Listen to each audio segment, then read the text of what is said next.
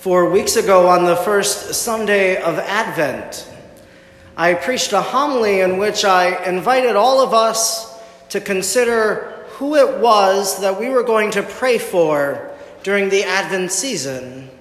That maybe someone was on our mind or on our heart, and we knew that they needed prayers, and during these days of Advent that we just completed our celebration of, to pray for them. I also invited us to make a particular petition asking God to give us some grace during the Advent season. Who and what did we pray for during these past days? But I think similarly tonight, as we gather to celebrate Christmas, that we can ask the same question again Who is it that we're going to pray for tonight. How will we pray for them? What will we pray for? How might we pray tonight, this night in which we celebrate the birth of the Lord? Maybe we look to the classic characters of the Nativity story, and maybe they teach us tonight how it is that we ought to pray.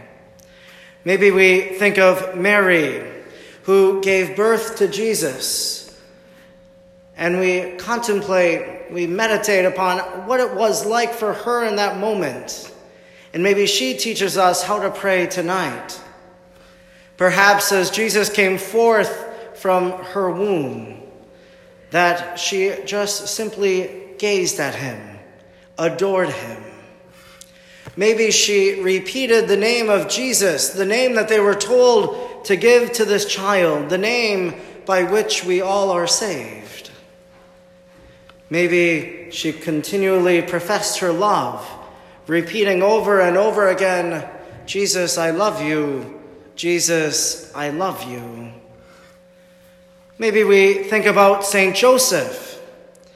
You might know this, but all throughout the scriptures, Joseph does not have a recorded phrase.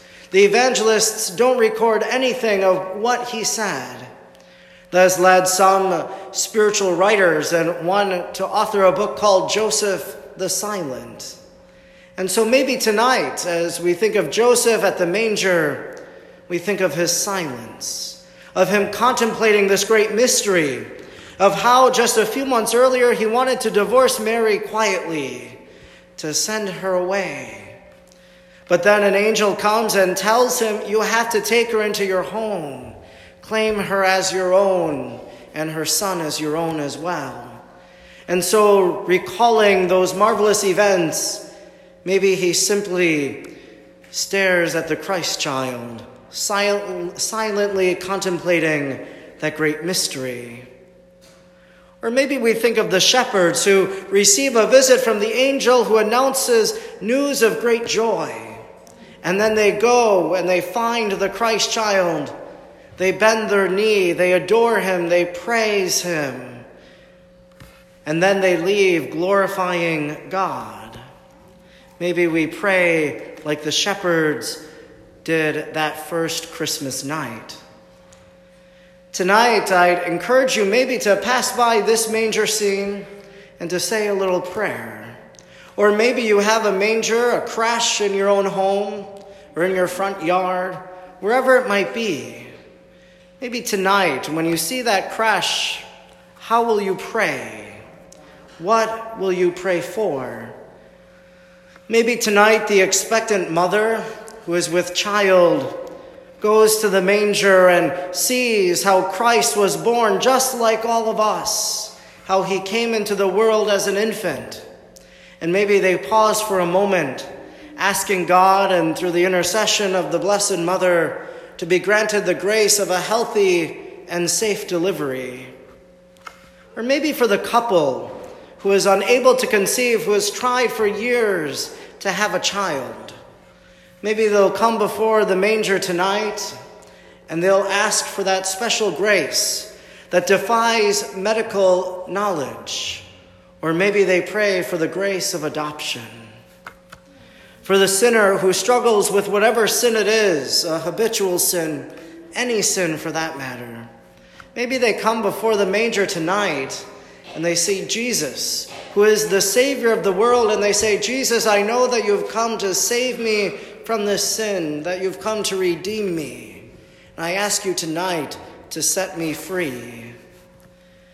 Maybe the sick person goes before the manger and realizing that Jesus' story begins with the Nativity, but that it continues as we know throughout the Gospels, and how Jesus went around and he healed so many. And maybe tonight they say, Jesus, I know you are the healer. I ask you to heal me of whatever infirmity that I might have. Or perhaps the grieving person, the one who lost someone this past year, or maybe a loss that is still very close, that's years or uh, decades old. That maybe they come to the Lord in the manger of Bethlehem tonight, and they ask the Lord Jesus to console them. That now Jesus, who has ascended into heaven, will embrace their loved one, that they might now enjoy and behold the vision of God face to face.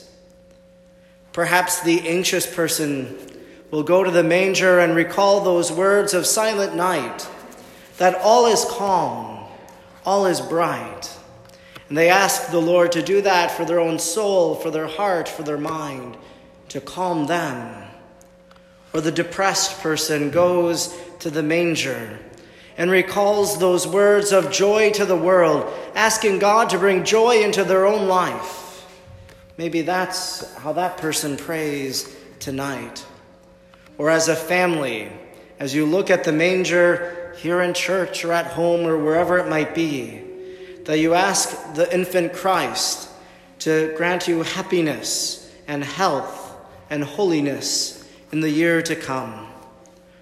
Or perhaps we pray to become like the shepherds, who were not afraid to share the good news of what they had seen and what they had experienced, that we might become disciples, that we might become evangelists.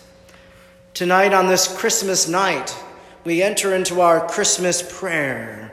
We can pray in many and varied ways. How is it that you'll pray tonight before the Christ child in the manger scene? Not only do we pray this night, but we pray every single day of our lives. And we hope that as we encounter the Christ, just as those shepherds did, that we might pray like them for the rest of our lives giving glory and praise to God until we make our home with Him forever in heaven.